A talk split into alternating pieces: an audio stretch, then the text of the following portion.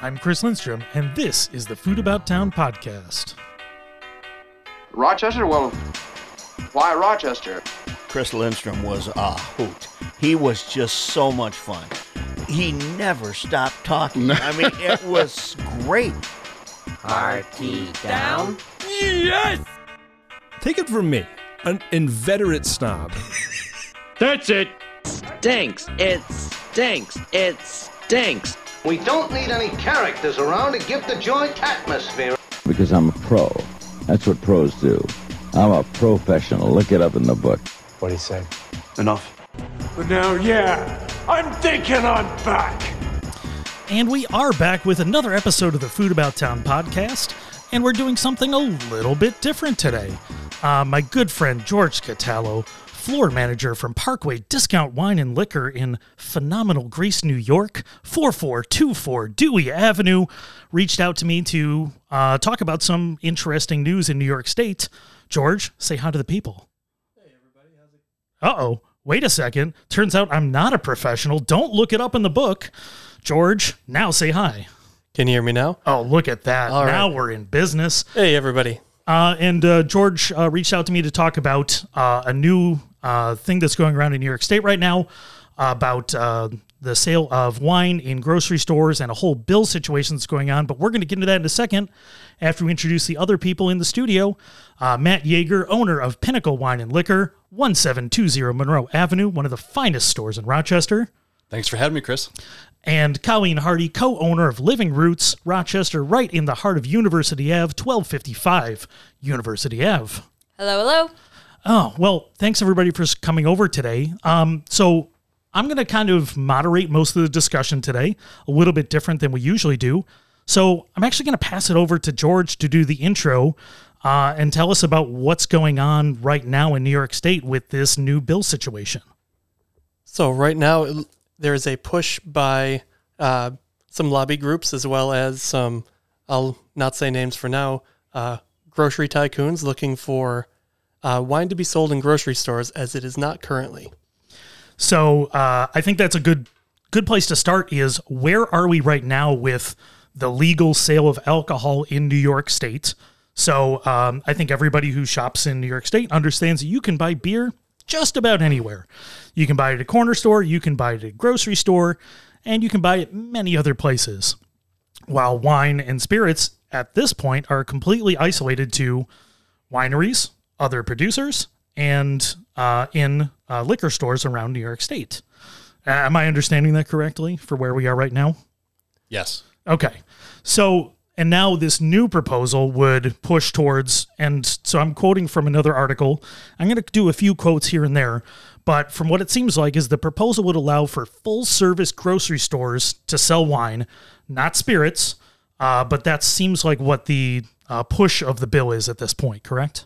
Correct. So, as of right now, the bill is looking to allow grocery stores of 5,000 square feet or more that do 65% or more of their business in grocery sales the ability to sell wine.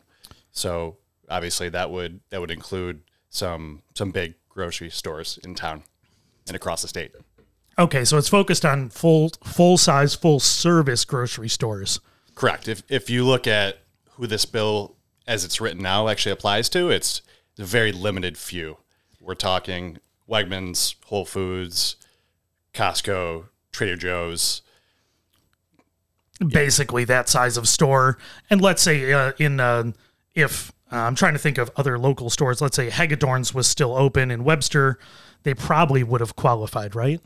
I believe so. If if they're if they're if they meet the space requirements. Yeah, it's like a full size grocery store, but it doesn't have to be like the giantest of all Wegmans or Costco's that tear up the land and do all the things with that. Um, so that's the situation. And um, kind of what I wanted to start the conversation is where where what was the first thing that you all thought when you heard about this being brought up again? This isn't the first time this has come up, by the way. This has been going on for at least a decade in New York State. Um, I saw articles all the way back to 2011 or so where this kept on coming up. Uh, what was your first thoughts when you saw this come up? Well, my first thought was, well, here we are again. Yeah, uh, it seems like that is the case with New York State. Yep. This is this is not new news. This happens every 10, 15 years and I think a lot of independent retailers out there were were waiting for it. We were just we knew it was coming. Yeah. So yeah, go ahead. I, well, I when this came up in the past, I don't think I was in the wine industry at that point, or even living in New York. So I think it was a definitely less on my radar.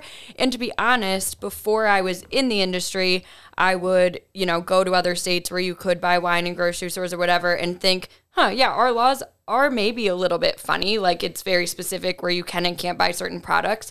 And so I could see on surface level it being very tempting, you know, sure that would be convenient, but the more the more that I've learned about it and certainly, you know, being in the industry and knowing more of the repercussions that it would have, um, you start realizing that that what it's being proposed as and the realities of it are, are quite different.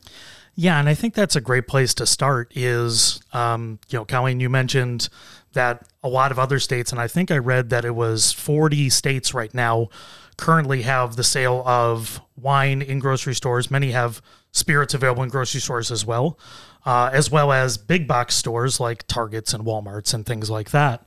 Um, so I think that's the first part. Is so we have 40 other states that are like this why why at this point should we well what's the thought about not doing that here in New York State while 80% of the country already has this So, one small facet of it is a lot of these states, that's the established way it's been for since Prohibition. Uh, we would be pulling the rug out of a very, uh, I don't want to say fragile, but well, you know, balanced industry the way it is now, the way it was built since, well, Prohibition. Okay well that that makes sense i mean from your perspective Matt anything different than that Yeah, I mean, the system we have right now where the the system is that there's one store, one license, no chains. So we have this independent marketplace where we can buy and sell wine from an array of distributors, importers, local wineries, thanks to the the New York Farm Winery Act. And what we have in New York, quite frankly, is the best selection of wine in the United States. It is it without a doubt. And what we're most concerned about as wine lovers in this room is the the access to great wine for the consumer because we don't really need a, a crystal ball to figure out the way that grocery chains would handle the sale of wine. We can we can look at other grocery chains, including Wegmans in other states, and and really see what happens to to choice and and quality access to wine. And when I say that, I mean wine that is transparent, properly farmed, and and not what we'd call bulk commoditized innocuous juice, which anyone that works in the wine business, that's our greatest fear is walking in and, and that's all that we see on the shelves. As as independent merchants and, and winery owners, there's nothing nothing quite like walking into an independently owned wine shop and, and seeing the selection and frankly getting to enjoy the the taste of the buyer and the personality. It really comes through. So that's really what we're most afraid of in this. Yeah, and that that makes complete sense. Um, I think the other side of that, which is uh, something really interested for Colleen's opinion on, is so we're we're the assumption grocery stores are going to be big distributors because they want to be uniform over all their different stores, same selection, so you never get anything different. Which great for uh, logistics, bad for deliciousness. Um, but the question is for for producers do we think this is going to isolate smaller New York State producers specifically that don't have access to larger distributors? Because for me, that's, you know, I, I cut my teeth on learning on Finger Lakes wines, and the vast, vast, vast majority of Finger Lakes producers are very small. We think they're large for here, and they're very small in the scope of larger distributors. But uh, from uh, Living Roots perspective, how do you think that would work? Yeah, that definitely worries me. Um, you know, I think hearing wine in grocery, you think, okay, well maybe maybe a bit more wine would move if people are in the store and they want to grab something to drink with dinner. But the the winners aren't going to be small you know, sustainable wineries. It's going to be big national, international brands who can play on that scale and at a very low price point.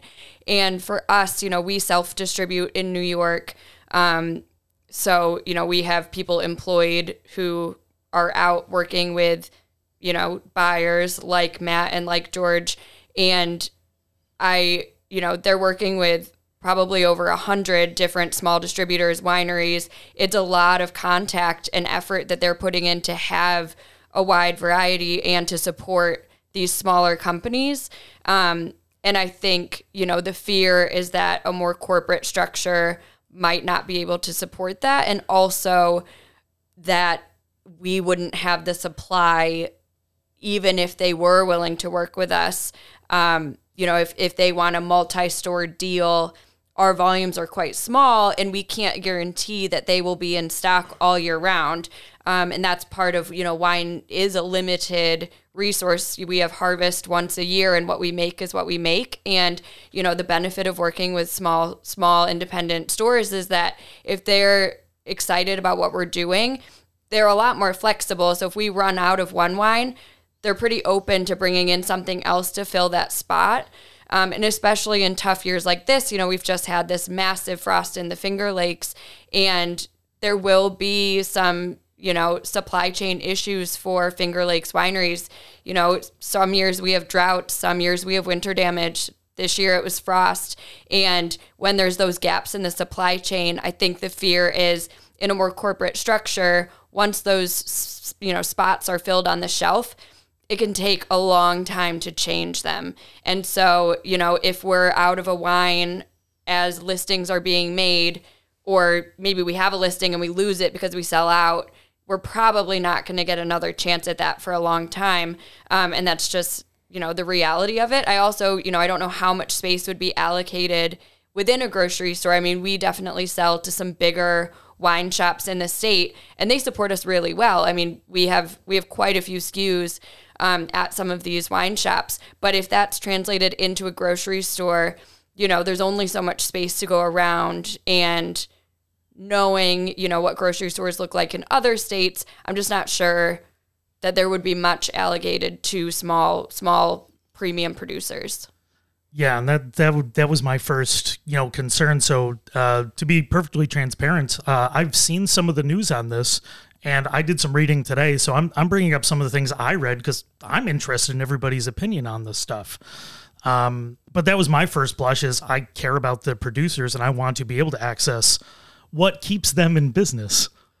That's right, and a big part of it is a lot of these producers, like was mentioned, are too small or can't make enough wine. And then in years like this, where some wineries may not have wine at all, with the frost that happened, there's just nowhere for there to for them to fit in on, you know, a grocery store shelf where they're talking about thousands of case product, you know, not even production, that's the wrong, uh, but thousands of case purchases by the chain when a winery maybe only makes a few hundred cases if they're lucky of a wine.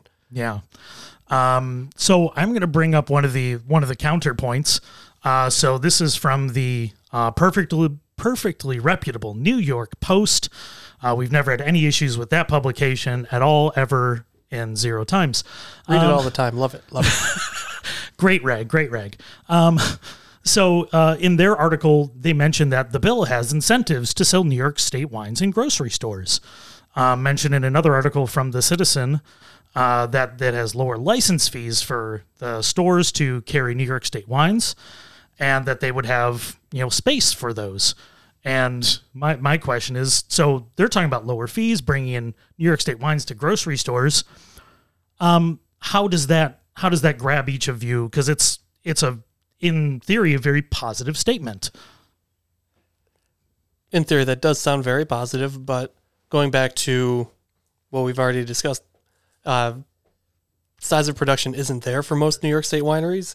Uh, I'm not going to name names of the larger wineries because I do like them and I don't want the, any um, thoughts that this is a negative, but there's only a very small handful of wineries in New York State that could meet the production needed for grocery stores. And those are wines from New York that are the only wines from New York you see in a lot of these other states that have wine and grocery. And they deserve that success. Absolutely. Not taking anything away from them on that. They met some of them paved the way for all the other wineries in this state, but they are the only ones who could meet the demand. Period.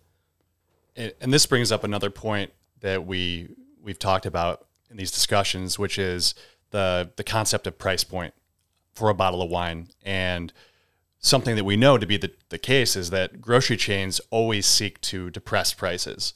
And in the case of wine, especially wine from a cool climate, from grapes that have to be hand harvested uh, and made in small quantities, it's really hard to put out a bottle of wine for twelve ninety nine, thirteen ninety nine Retail. Uh, retail.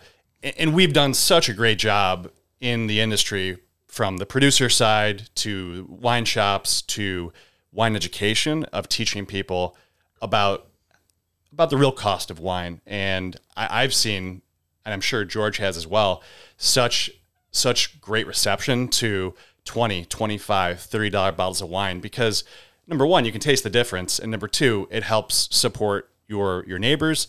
It helps them pay a livable wage to their workers, and that's not in the interest of the the grocery chain. They they want to hit price points, and they they do not have any interest in selling 25 35 dollar bottles of wine.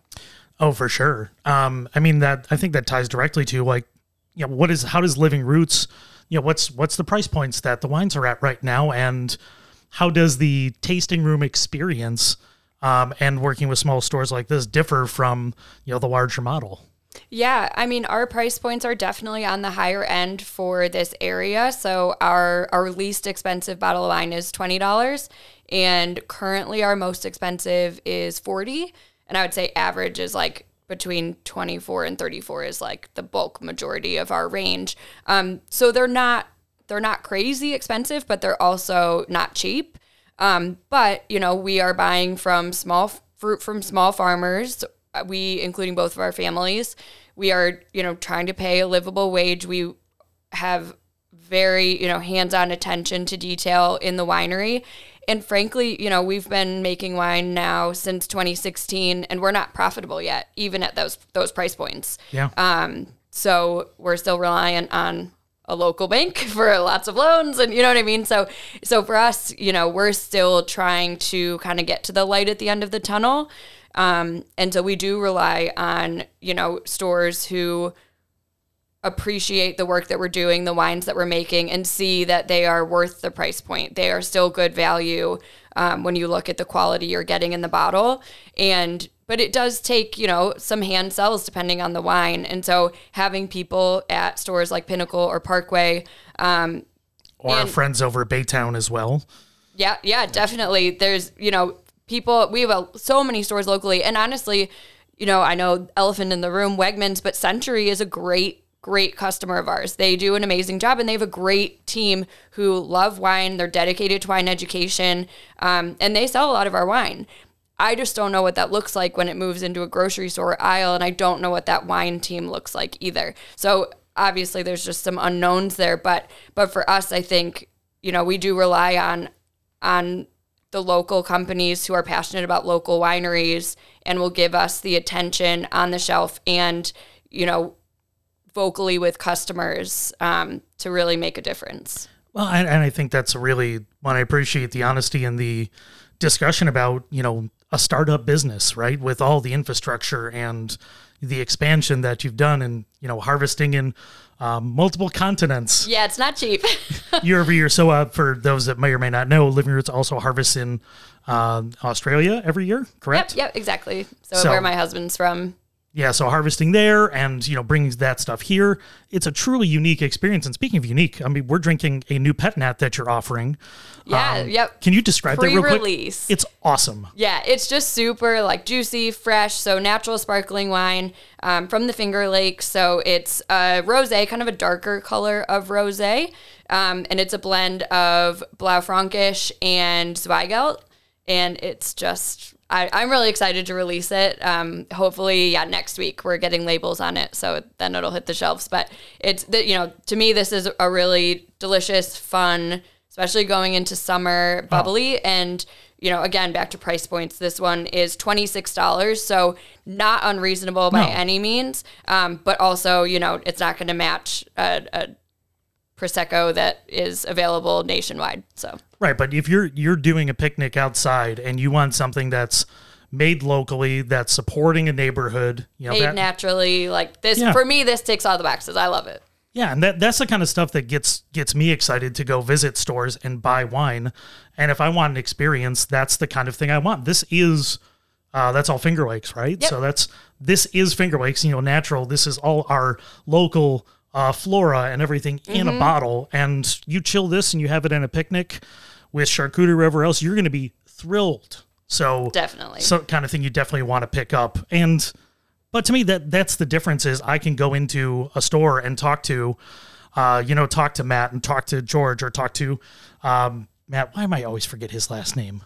The owner at Parkway. Oh, Strassman. Strassman. The other Matt. Talk to Matt Strassman over at uh, you know over there or go into Baytown and I can ask that question.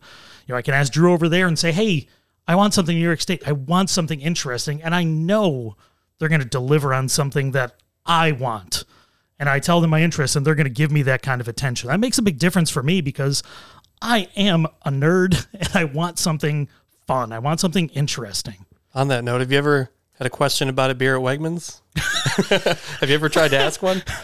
Uh, I look at what's on the shelf and I realize I'm I probably know enough to get myself into trouble. But you're right, um, which is why you know if I try to I try to shop at one of the local stores and try to get real opinions. It makes a big difference for me, and it's worth the extra few minutes to drive to somewhere that I I, I respect that they're doing the work. But that, again, that's my personal personal preference. I'm trying to. It, it's a little challenging because that's where I shop, and I that's where I spend my money. And if we're choosing to spend our money at places, we should be supporting things we really believe in. Yeah, I mean that that touches on one of the the amazing benefits of the system we have because in many ways it is archaic. Okay, only only these these select few wine and liquor stores can offer these products, but as a result, we are very knowledgeable. We we talk with the producers. We we personally recommend these wines.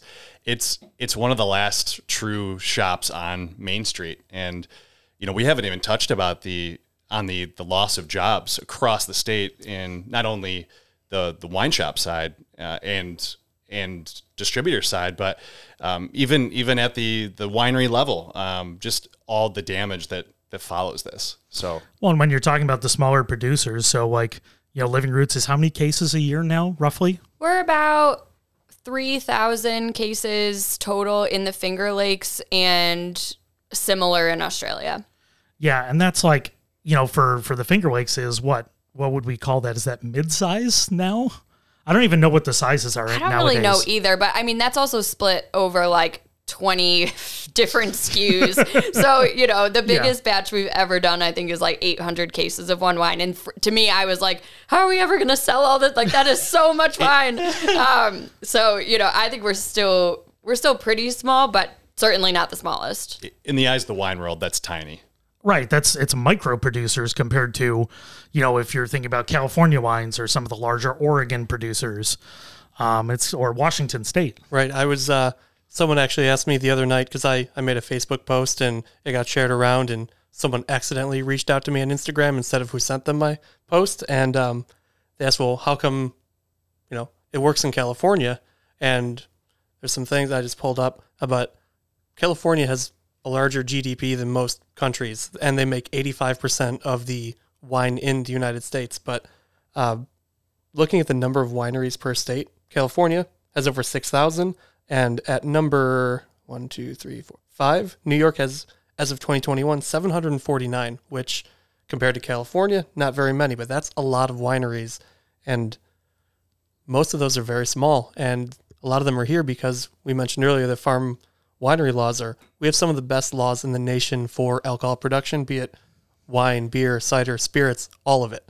And that's why we have the second most distilleries in the nation, only maybe 10 behind California, which again, much larger. So there's a lot of very small independent businesses in the state that are kind of held up by the system.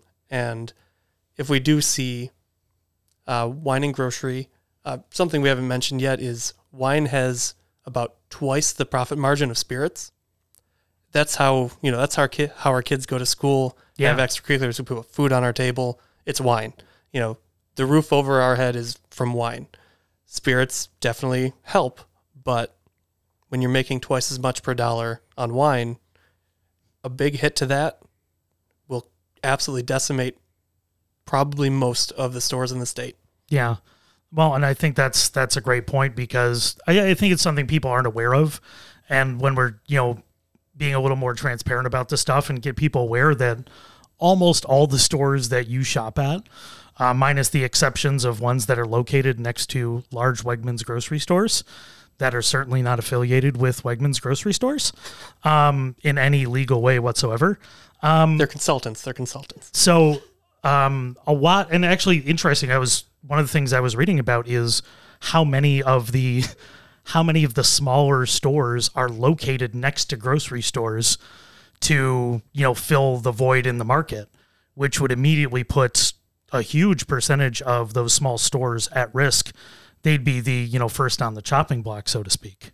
Yeah, I mean we're not in a Wegmans Plaza, thankfully, but we are right down the road from the Pittsford Plaza Wegmans. We're right down the road from Whole Foods. We're not too far from East Ave Wegmans, so it it this brings up the the real issue is that we estimate. I was looking at some numbers and just thinking to myself, we'd probably lose somewhere around sixty to seventy percent of our foot traffic because of the convenience of wine in the grocery store. And the story I've been telling ad nauseum is you know, imagine you're pushing your cart down the aisle. Maybe not you, Chris, because you're thoughtful, but you know, just the average, the average bear. I, I'm, I, am I'm not, I'm not immune. I, I shop at all stores in our area. Yeah. Um, mostly when I'm being a garbage person, I'm eating way too many snacks. But you know, imagine you're walking down the aisle, and you have your cart, Yeah. and you're grabbing your your bread, your eggs, your milk, and you see a stack of wine on the on the end of the aisle, and you say to yourself, you know, I love I love Matt at Pinnacle, I love George and Matt at Parkway, I love Drew at Baytown, but you know what? This is right here. I'm just gonna grab a bottle, and Yeah. I'll see those guys next week. And you multiply that out by thousands of customers, and before you know it, we're we're in serious trouble. And and uh, again, you're just losing just this very vital foot traffic. Which, to George's point, spirits they help, but we we couldn't survive on those alone by no means. Yeah, and I think that's the that's the troubling thing for for you know someone who wants to shop and do that kind of work. Um, I think what we're gonna do is um, I'm gonna I'm gonna list out a quote, and then we're gonna we're gonna take a break. We're gonna think about it, and we're gonna come back and answer this because this one this is a big one. So uh, this is from uh, Neil Pascal, which is uh, he's the owner of one of the largest and uh, largest independent um, uh, wine and spirit shops in Syracuse. Uh, I've had the pleasure of shopping there a few times when I was driving out to get my COVID vaccines at the fairgrounds. So that was my treat. Wow, Good what a times, man. throwback, That's yeah. right. That feels like that was 15 years ago. Right. We don't we don't want to talk yesterday. about it anymore. Uh, but here we are. so when I was out there, that was my treat on the way back. I stopped in and visited a local store. Um, so the quote from from Neil of Pascal's Liquors in Liverpool and one of the other ones, also board member of the New York State Liquor Store Association. It would devastate the small independent stores in favor of big business. I do think that more than half will go out of business. So, leaving it on that ominous note, we're going to go to break and we'll be right back. If you want to learn more about Rochester and Buffalo's wide range of diverse cuisines, Nominate Meals might be for you. The fun part is you have no idea what you're going to get until you pick your meal up at one of our fantastic events. All you have to do is go to nominatemeals.com and order a meal for two for $40 that features dishes from one small, typically minority owned restaurant. We run events at Three Heads Brewing, Fatty Beer Company in the neighborhood of Play, and also Nowhere Lounge in Buffalo. We offer drink pairings for sale that pair with each dish for that night, which really adds to the experience. Go to nominatemeals.com to order your meal for an upcoming event and join the nomination. And we're back with the second half of our conversation about the New York State wine grocery bill that's in, uh, at least in discussions right now. It has, is it up for a vote yet, or is that? Uh, I actually don't remember where it is. I read about it, but Not yet. So it was introduced uh, two weeks ago. So Okay. the session is going to be ending June 8th. So this will be rolled likely to next year's budget. Okay. But still a good time to talk about it is in the news right now. A lot of places are talking about it. And we left off before the break talking about a quote from Neil Pascal from Pascal's Liquors in Syracuse. Um, and the, to quote his thing uh, at the end is uh, it's going to devastate the small independent stores in favor of big business. And I do think that more than half will go out of business. Um, that's a that's a bit of a heavy statement. Um, does that jibe with how you're seeing it right now? Absolutely. So the the example to talk about and, and the way I explain it to customers who ask me about this is think about the infrastructure that it takes to have a store. And because of the system we're playing in, where we don't have chains in New York, we have one store, one license. We all have. Can we pause on that for a second? Because that that is an interesting point that uh, I think kind of gets um, kind of gets under discussed. So it is not. So it is single operators, not chains like a Total Wine, for example. Correct. So in, in New York State, still to this day, we we don't allow chains.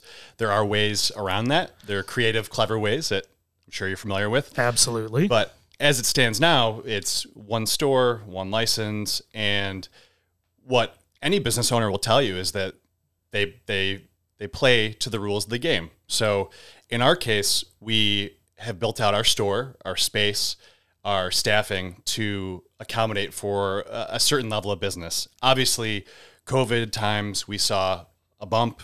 That was for sure. That's that's since normalized, but we we do have a, a level of staffing that we have in place. We have rent we have to pay, and what Neil said there is absolutely true. If if fifty percent or more um, stores are suffering here and we can't pay our bills, that's going to lead to some problems. I I can't tell you in a, a scenario where we lose sixty percent of our foot traffic and we're able to keep the same level of staff on board or pay our rent. That that's a scary situation. Now we could downsize, we could lay off folks, we could move to a new location, but we serve our neighborhood, and that's that's the beauty of the New York State system as it is, is that all these stores have cropped up to tailor to the the taste and the demands in their neighborhood.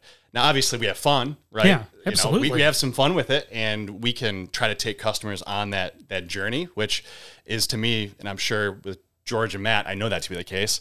That's that's the best part about our job is that we get to show people the ropes and take them up the ladder. But I don't see any way that we can pay our bills if we lose over half of our foot traffic.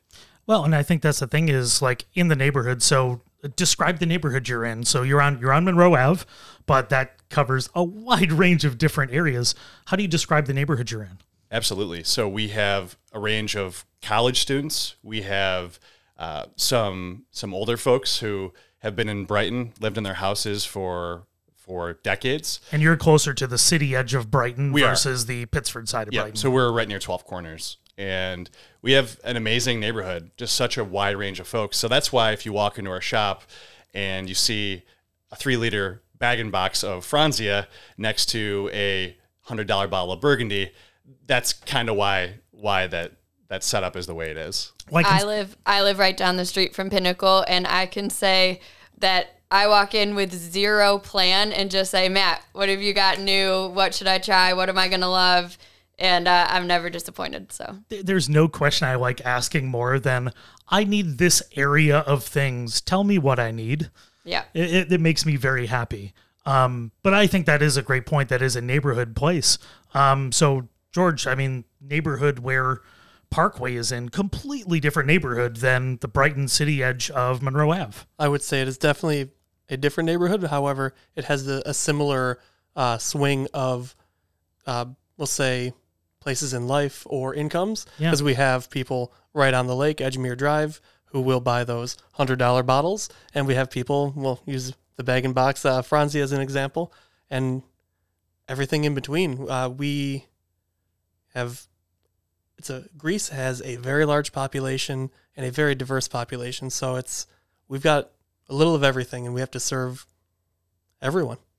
Yeah, and I think that's part of the other thing is it's you know if you're looking for you know boutique spirits, which um, everybody looking over at my shelves right now will see that I have shopped at all of our local stores buying that stuff um, or wine stuff. It's you can go in and find something that you're actively interested in, and, I love that from you know coming because that's that's how you go into a place if you trust the people you're talking to. you're just gonna have a better time. Absolutely.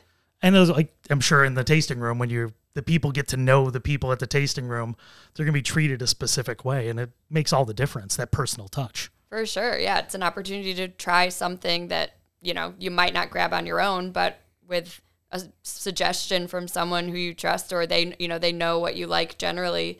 That's that's the beauty of it. Yeah.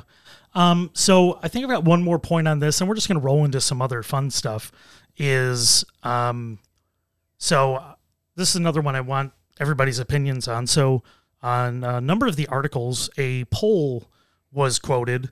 Uh, this is uh, from Siena College. This is a Siena College poll showing that 75%, uh, I think it was 76% of 810 respondents indicated support for grocery stores to stores to sell wine. Uh, this was on the Citizen, uh, auburnpub.com. Um, and it does seem, based on reporting on that, that the poll had questions paid for by Wegmans. And uh, there's also a website that has been started to publicize this NewYorkTimeForWine.com. Um, Wegmans has been sending emails to their customers, is posting uh, posters in their entrances to the stores saying, Hey, New York, it's finally time for wine, um, which also has a label. Uh, let me see if I have the label.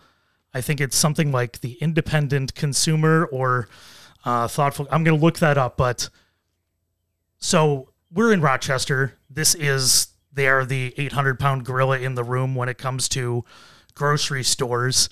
Um, and they're paying somebody to add these questions to a survey. I, I don't know how to respond to that myself because um, it's at at best, and we can say that Wegmans definitely does um, advocacy through lobbying for many things that they're in interest of, like uh, pausing Whole Foods from opening in Pittsford, uh, through environmental groups that were started and funding those to do that. And this seems to be another one of those cases, but I don't know. What does everybody else think about that? Well, it definitely has the aromas of um, billionaires throwing money into things that uh, everybody else doesn't have the resources to fight. And it does sound like that. But let's pretend those polls are accurate. Let's pretend there was no bias in how it's presented. Let's just say consumers really do, the average consumer really does think, yeah, this sounds great. Well, now I do want to pause there. Okay, we'll pause. We'll I know pause, I'm we'll going to pause there because I need to I need to put an undertone on that. Okay, okay. So New York Time for Wine is brought to you by New Yorkers for Consumer Choice. So just keep that in mind while you're commenting, George. I broke him. you have the choice to buy crap because that's all you have a choice of. That's what that sounds like. No, but no, but that uh, that is a fantastic lawyered up name. I like that a lot. Very PR spun. Um, they paid a lot of money for someone to come up with that. Absolutely, Um, it's a really nice logo too. I'm sure it is. Yeah. Uh, but it just it's uh, not surprising at all that uh, the people who would benefit most from this are throwing a significant amount of money towards uh, spinning things and lobbying for things. And it's a little disheartening that um, it's not a fair playing field for the people it would affect most to have a voice in this. We, you know, I don't have the money to ha- have Siena uh, add some questions for me. Yeah, and that's the thing. Like we're we're talking on a you know small local podcast, and I'm sure you know any number of us will get the opportunity to talk on you know radio shows and do other things like that. But that's our reach. Um, while you know every person walking through a store uh, and getting on the email list will probably see this in the in the upcoming future. Absolutely. Um, this this uh, this is so problematic because I will say, in my experience, talking to my neighbors, my friends, customers at the store, I've I've honestly asked them if this sounds like a good idea, and I say I want your honest answer.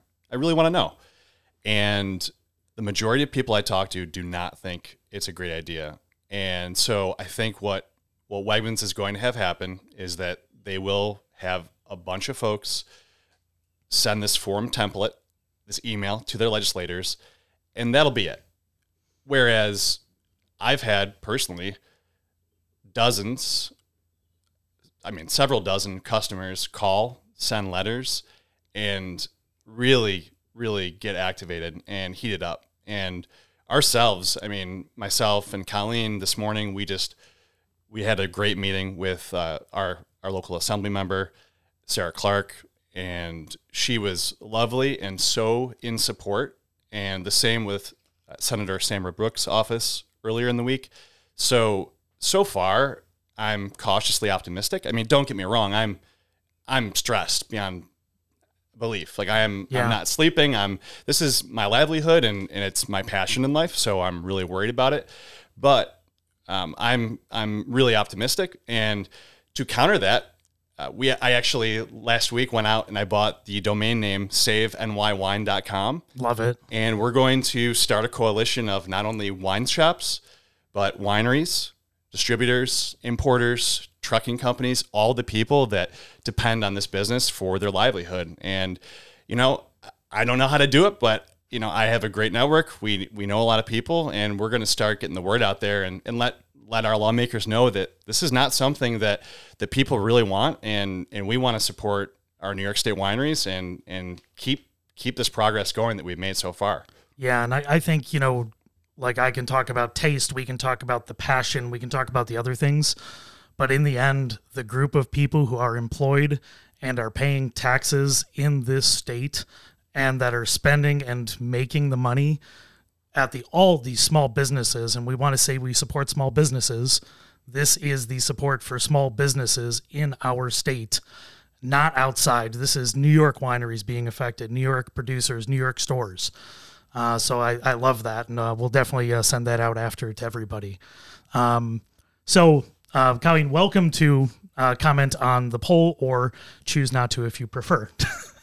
No, I yeah, I think you guys have hit a lot of points, and you know it's it's a complicated topic. I think again, you know, on surface level, sure, if you picture picking up a Century and putting it in a Wegmans store, great. That you know that I see the allure of that, and I think that's what a lot of people picture in this scenario. But that's not the reality of it. It's probably an aisle, two aisles, and it's going to be barefoot and it's going to be yellowtail and it's going to be a handful of California, you know, really big producers, a handful of Chilean big producers. It's it's not going to be the boutique wines that I go in looking for in a wine shop that are tailored and curated and, you know, new things every time I walk in. I just I think I think the allure of it is the convenience, but the the costs are so much greater than that selfishly for consumers, you know, myself as a wine consumer, I think my my choice and my access to great wine would be limited.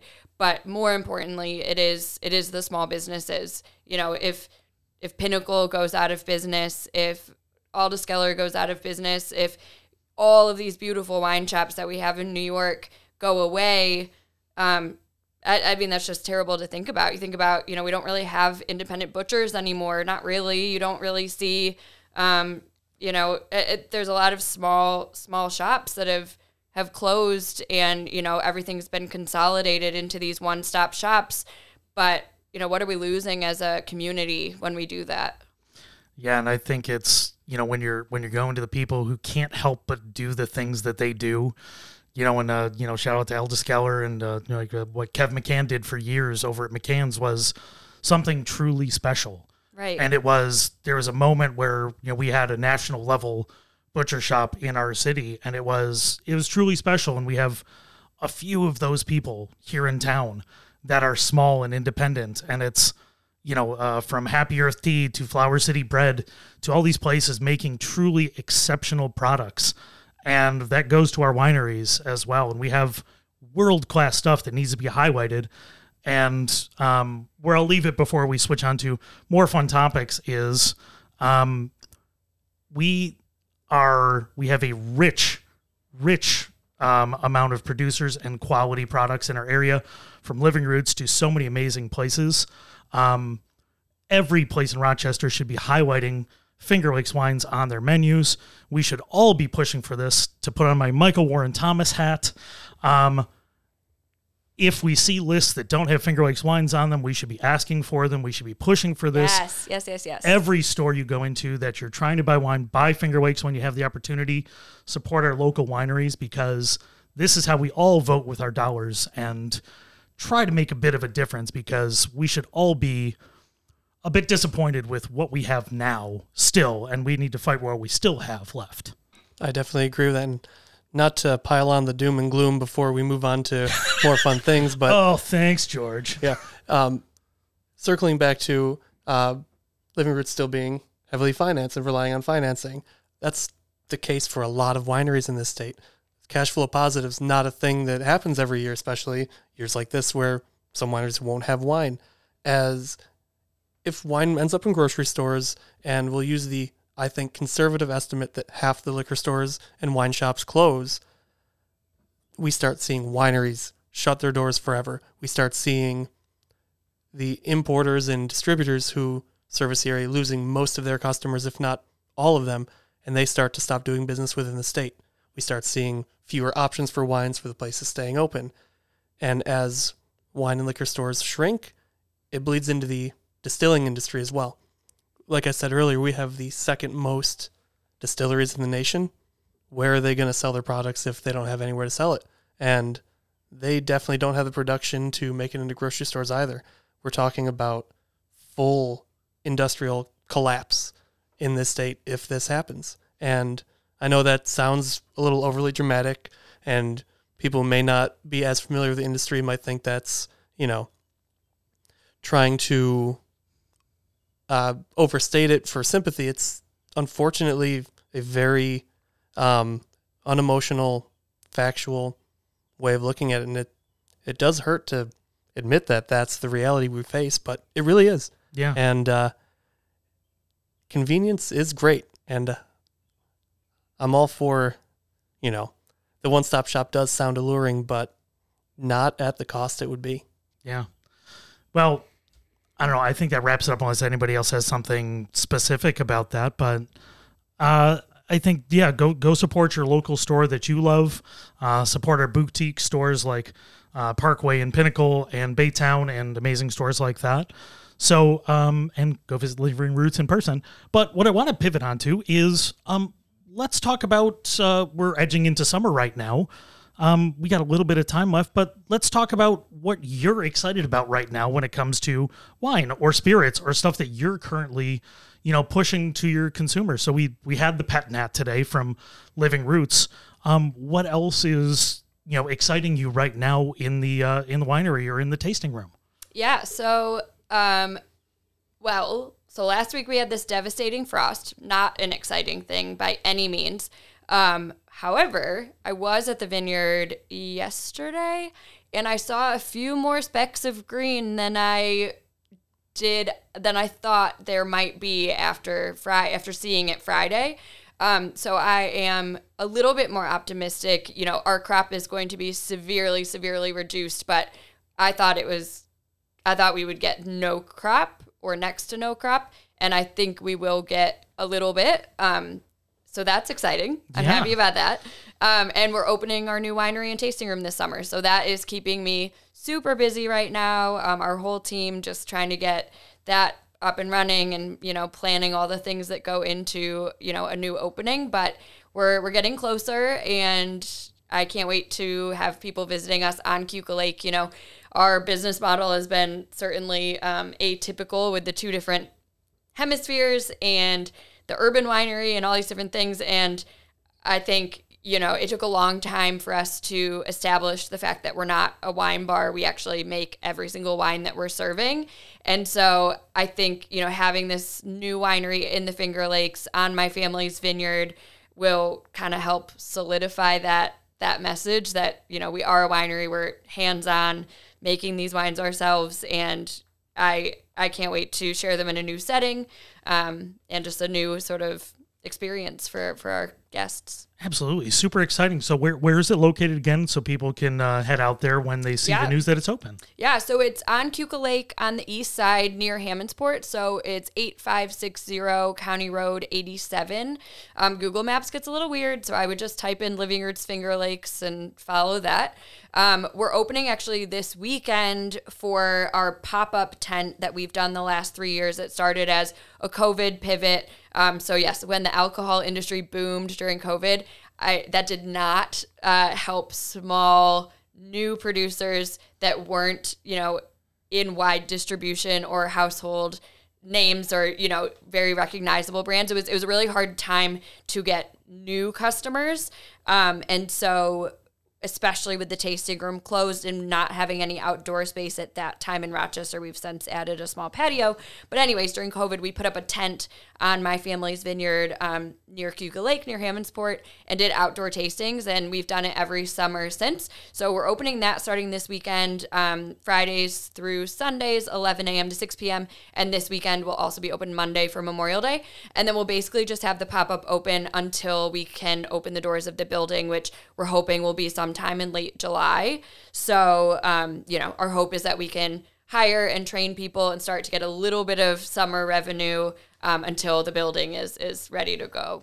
That's awesome. No, it, it's super exciting, and I, I love to see, uh, love to see a new place opening up, and uh, another great place to visit on Keuka Lake when you're doing a whole run of side of lakes. I think it's the best way to experience kind of the Finger Lakes is pick a side of a lake, Yeah. and just go down and visit places and try places you haven't visited before. Totally. We've got some great wineries right near us, like, you know, 10, 10 minutes one way, and you can get to Weis and Domaine LeSeurre, Ravines, and then 10 minutes the other way, you can get to Keuka Lake Vineyards. Dr. Frank's is only a few minutes further than that. We've we've got a really, you know, I love where we're at, and I, I honestly think we have one of if not the best view in the Finger Lakes from our new tasting room. Um, so I just I can't wait for people to see it. So cool, very exciting. Um, so Matt, uh, what about you at the shop? What are, what are you fascinated about right now that you've been telling your uh, neighborhood consumers about? So for me, it's chillable reds. Okay. So, you know, we've seen in the last couple of years just such a, a pivot from big, overly extracted, high alcohol red wines towards a lot more fresh, higher acidity, a little bit more mineral driven, high toned reds. Um, even from the Finger Lakes too, and a lot of them from the Finger Lakes. So what I'm super excited about, and we're seeing them from uh, every producer, I would say, is um, a lot of red blends, a lot of use of Austrian varieties like Blaufränkisch.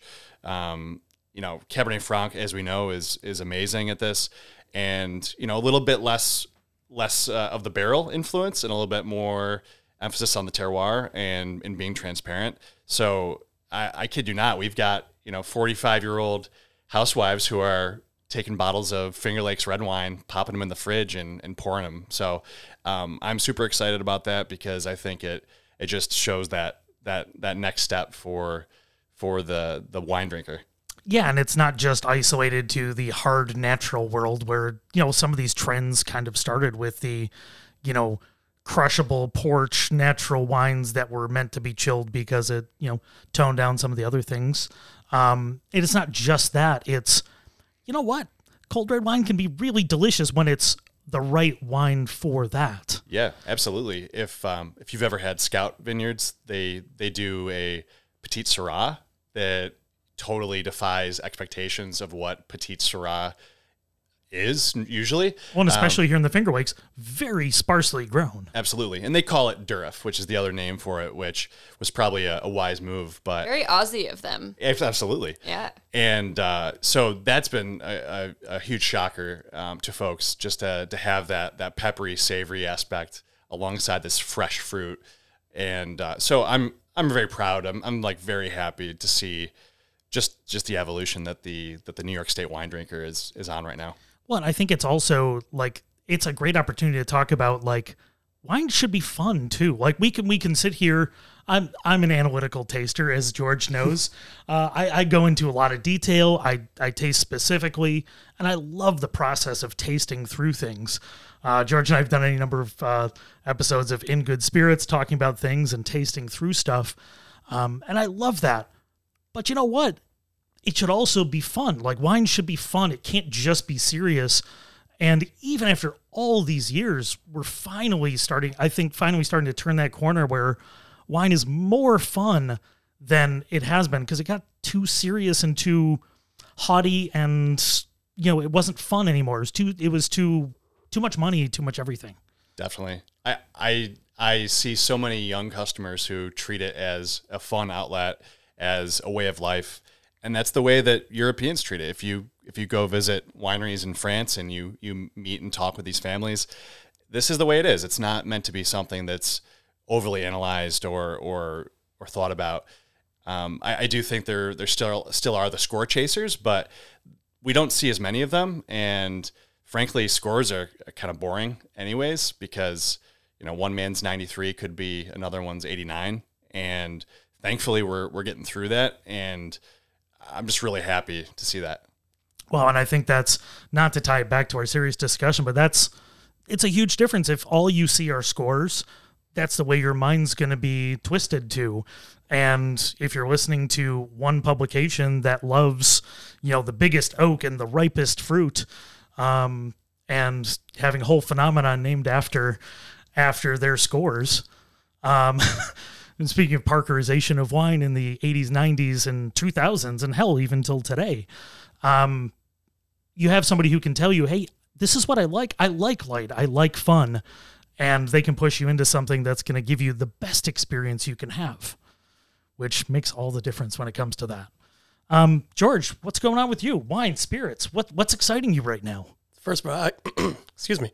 I actually want to build on that last point right there. Uh, I think that watching people evolve from there's two different categories of, uh, we'll say, people consuming wine. To me, there's people who drink wine and wine drinkers. Yeah. and they're two very different things. And watching people grow from people who drink wine into wine drinkers is amazing, and I love it. It's one of my favorite aspects of what we do. Uh, but beyond that too, there's also I lost my thought and I'm going to talk in a circle until I get it back because that's what you do. You don't Oh, don't no. have a long pause You- there. You never stop. There's never dead air in podcasting. No, of course this not. is That's the professional podcasting, George. and you've made me laugh and it's completely gone. Yeah. No, but um, watching the evolution of consumer as well as uh, not to use this uh, this phrase gets memed to death, but the dem- demystification of wine. Um, Yeah, for but- sure. But in really though, the bringing making it more casual, more accessible, more uh, we'll say human in a way. Uh, the thing I like to remind people that get a little too serious is the people who made this are wearing steel toe boots, jeans, a t shirt, and have their dog in the vineyard with them. They're not, you know, they're just regular people. Calm down and enjoy it and just have fun. It's it's meant to be fun and enjoyed. Yeah, and I think that's it's it's a great way to think about all this stuff.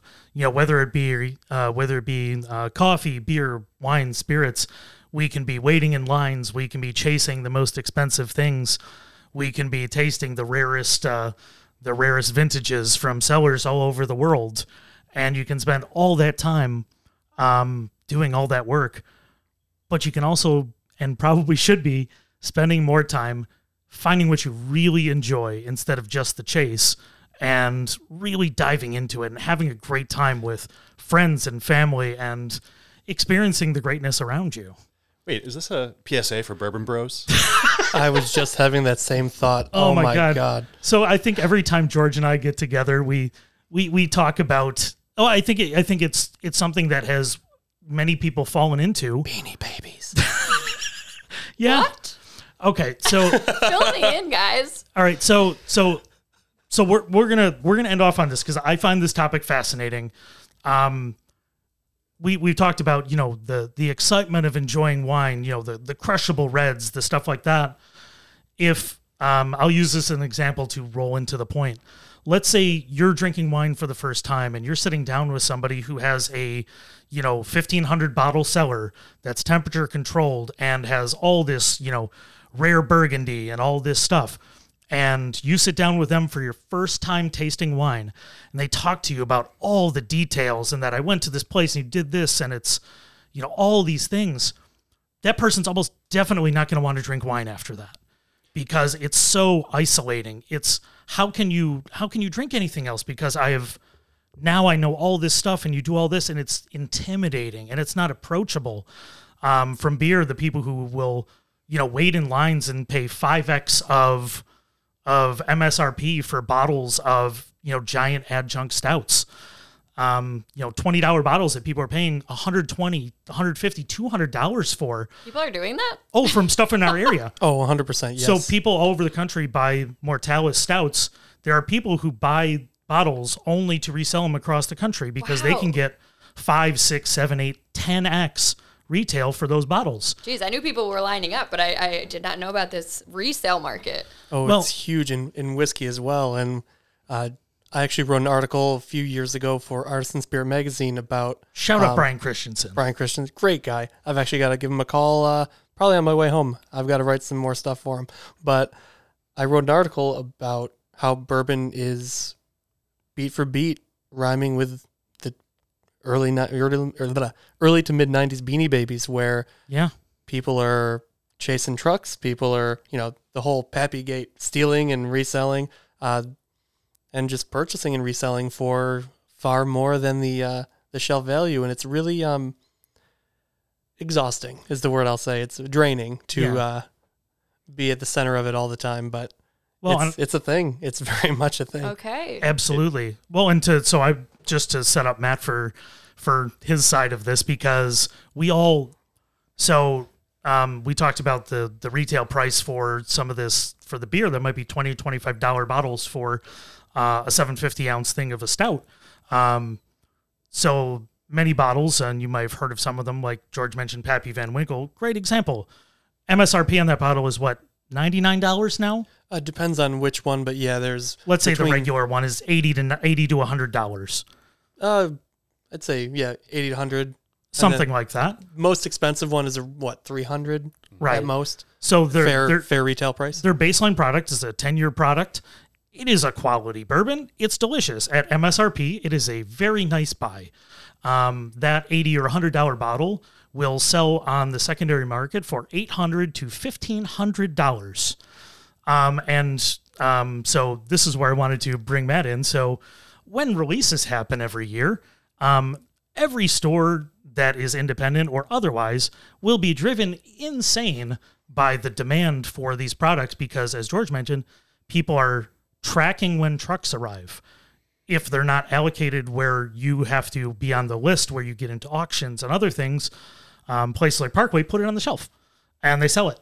Uh, so people are God tracking. bless you, sir. Yeah. People are tracking when trucks show up so they know when to show up in case it's happening that day and they'll be there waiting for trucks to show up. And to think we used to post things online, that was a terrible decision. The phone, when three bottles of something come in, because it's not just Pappy Van Winkle, it's things that get released throughout the year, uh, every month of the year. And when you post those online and you have three bottles, even when you say sold out on the post, you'll be getting calls for three days nonstop. Straight. And you hear the phone ringing in your sleep. And I can hear it in my head right now, and I want to cry a little bit. Yeah. Yeah. Sorry. So at Pinnacle, we've we've like many stores, we've experimented with different ways to handle this. And you know, number one, I should say it, it is amazing to have interest in a category like this. No this. doubt. And to see what's happened in in bourbon is just it's breathtaking. But it, it has come at a cost. And what you know, Buffalo Trace makes a great product, but oh my God, what they've done to our sanity is just, it's crazy. So what what we've done the last year and a half, I'd say at Pinnacle is we actually now have a, a text list that you can join, and we do our releases Saturday mornings, and I, I'm getting close to rethinking that because oversells happen on our website. Um, people try to order more than one bottle. People game the system. They have, they have their buddies, you know, collude to buy bottles.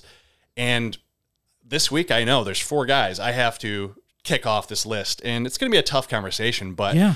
um, it uh, it's it's great because it has built this category. But what I do worry about is that this is crowding out a whole group of people who maybe have a passing interest in bourbon, but they they think that well, if I can't get if I can't get Buffalo Trace or Blanton's, I shouldn't bother drinking bourbon at all. Which really worries me because there's so much stuff. And I know with George right now, we're going to have a therapy session about this, but we are, yeah. Microphones off, and we're just gonna hold each other and cry. Yeah, you know? exactly. Absolutely. It, we we have so much good bourbon that is on the shelves. A lot of locally produced bourbon that is incredibly good, and selling that.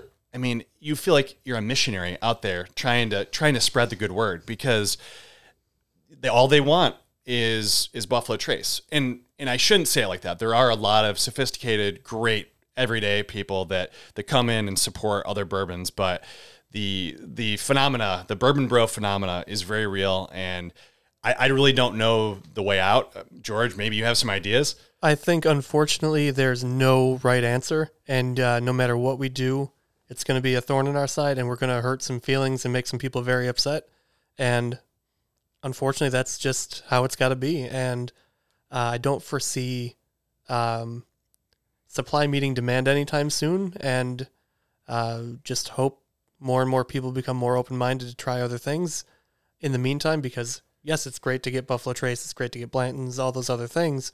But since they're not around all the time, there are really great things that perform the same or even better that are around all the time from other large producers and some really great small producers and New York State producers. So, so we could take this time to offer some tips, maybe to Oh. bourbon bros. I love this because I think so. Part part of why we're part of why we're bringing this up, and I can see Colleen's delighted on the other side because this is this might be is this all new? Have you heard about a lot of this stuff before? Um, yeah, I'm not.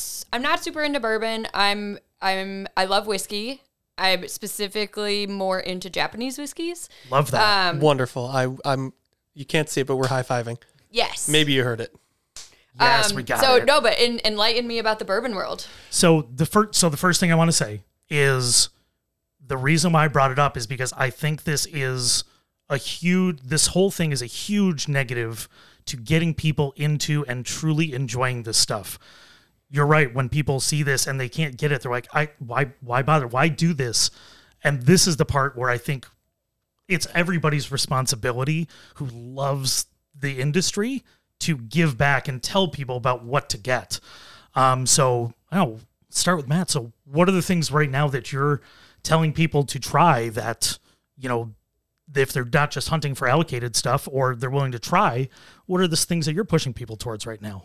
So there are so many bourbons that I love. Um, you know, from lists. from Kentucky, I love Wilderness Trail. From New York State, from the Finger Lakes, I love McKenzie. I, I could literally sit here and tell you, I could talk ad nauseum about it. But m- my advice would be to those folks who want to access these limited bourbons. The the number one tip, and this goes for wine as well. If you want to learn about wine or spirits or any alcoholic beverage, get to know your merchant, find a wine or liquor merchant that you jive with, that you like, that you get along with, and start a relationship. This is not this is not easy by any means, but get to know them, ask them for recommendations. They're going to show you some really cool stuff and by getting to know them, by chatting and by them recognizing your face, guess what? You're going to over time, you're going to start to get the the early tips on when stuff releases. But you know what the funny thing is, by the time those things come to your your desk as a consumer, you're not even going to really care about them because you're No. going to have discovered such better stuff. And that's that's my experience with customers and I give credit to so many folks who have done that, but I am still shocked that so many folks jump from store to store trying to get lucky, follow trucks, and then on top of it, they get mad and they, they get angry. Hot tip, guys. Getting angry and yelling and crying at your at your wine and liquor store part-time worker really Oh, yeah. these are often our our part-time staff members who they don't control the stuff they're getting yelled at on the phone and that's that's not cool so No, it's crazy. just be kind ask for advice build a relationship and you'll be amazed by how far you go Absolutely. I would I agree with every bit of that. Uh, the one thing to add to that though is don't just build a relationship. Um, spend money at the store too. You can't just show up and share samples in your little vials. And uh, if you want special treatment, treat people special. You know, uh, help us. You know, keep our lights on. Buy some wine too. Yes. Like like we said earlier, there's more money in wine. If you buy your wine regularly, you are going to be more well liked. Even if we don't consciously uh, make note of that, it it sticks. But uh, going back to the rudeness, I'm not going to share part of town or store or anything, but uh, a store owner that I communicate with here and there uh, was threatened by a customer who wanted Blanton's and didn't get it that he was going to shoot him. Huh. And police had to get involved in everything. It is Great. truly insane. Truly insane. Don't It's- do that. No. Don't don't threaten violence or yell or just be nice. Yeah. You know, take we, the L. Now, now know. we now we have a shocked uh, winemaker and owner across the table from us. Poor Just be nice people. You- Come on. yeah, you got you got to stick to wine. Stay out of the spirits. It's terrible. I was gonna say like this. You you could see the complete lack of shock on my face because I know what the consumers are thinking. I've been on the groups and things, um, but I think what I want to leave that discussion with is yes, some of those things are amazing, but what I'll say when it comes to spirits, when it comes to wine, taste, taste great things. Talk to your friends that have things. For those of us that are passionate about this stuff, if you want to taste anything, my cabinet's open. I've been shared astonishing things from people who have amazing collections. And for all of us that have tasted those amazing, amazing things, giving back and sharing to people and educating and making them better consumers is our responsibility. And for all of you who are listening that have, that's our that's our job to get people excited. And when people say, "Ah, I don't like Finger Lakes wines, that's our Come to. Living Roots. I'll change your mind. Exactly. Go to Living Roots. Give them an itinerary to visit and experience and learn about where we are. Support our local stores. Go in and taste at, you know, taste at Parkway. Going on a Friday night and taste. It is the best, ex- one of the best experiences in Rochester.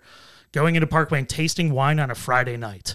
I don't actually work Friday nights, but I I come in. Uh, uh, recently bought a house in the area, so I'm closer to work. So I come in for my own uh, things I forgot for myself on Thursdays, which is my Friday, and it's uh it's a time.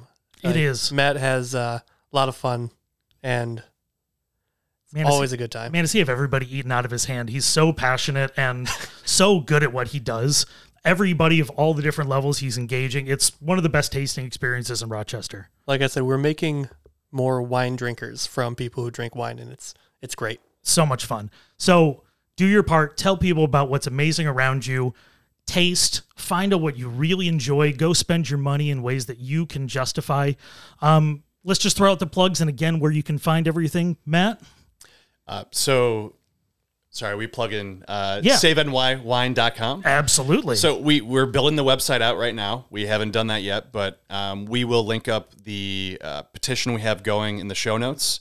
And um, yeah, it's uh, it's just a moveon.org uh, campaign we're running, and that's right now where we're where we're trying to activate. And uh, yeah, like I said, we'll we'll link up the the petition, and we'd really appreciate a signature on that. And more importantly, we'd we'd really appreciate you contacting your legislators, finding out who who your New York senator is, who your assembly member is, writing a letter, making a phone call, letting them know how important independent wine shops are to you.